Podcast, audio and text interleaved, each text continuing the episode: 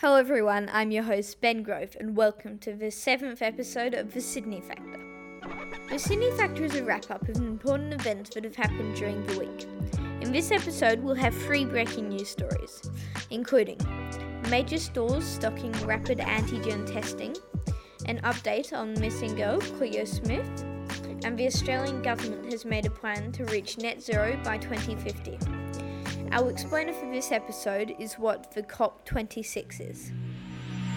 Our first story of the day is that from next week, Coles will be stocking 15 minute rapid antigen testing across 700 stores nationally, and Woolworths will, be start, will start to stock these tests in late November.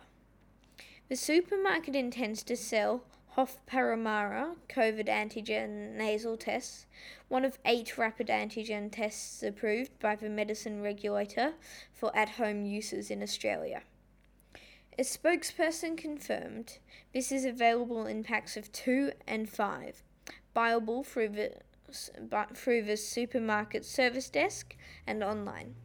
A Woolworths spoke, spokesperson said they were looking to stock the at home testing kits quote, in selected stores from early November.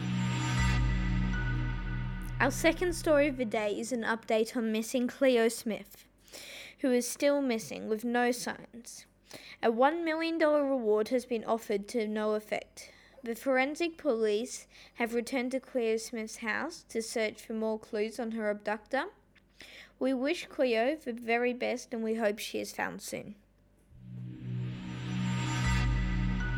And our good news story for the week is that Australia has committed to net zero by 2050.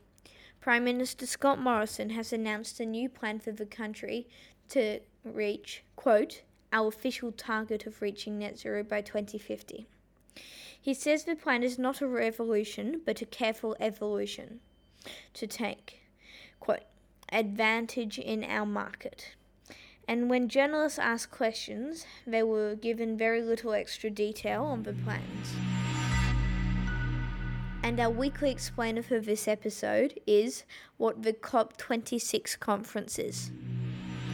The COP26, which stands for the Conference of Parties or Glasgow Climate Conference, is the 26th United Nations Climate Conference. It is scheduled to be held between the 31st of October and the 12th of November 2021 under the co presidency of the United Kingdom and Italy. Now, you may be asking who attends these conferences. The COP26 brings together world leaders, scientists, activists, and business leaders in an effort to curb global warming and, in the process, save the planet.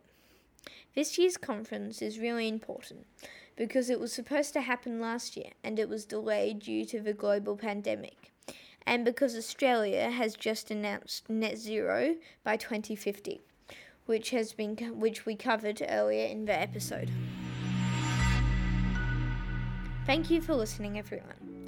Ho- we hope you have enjoyed this episode and you've learned something please click the little plus up in the top right corner to follow us. And if you feel like leaving a review or a comment, that'd be much appreciated.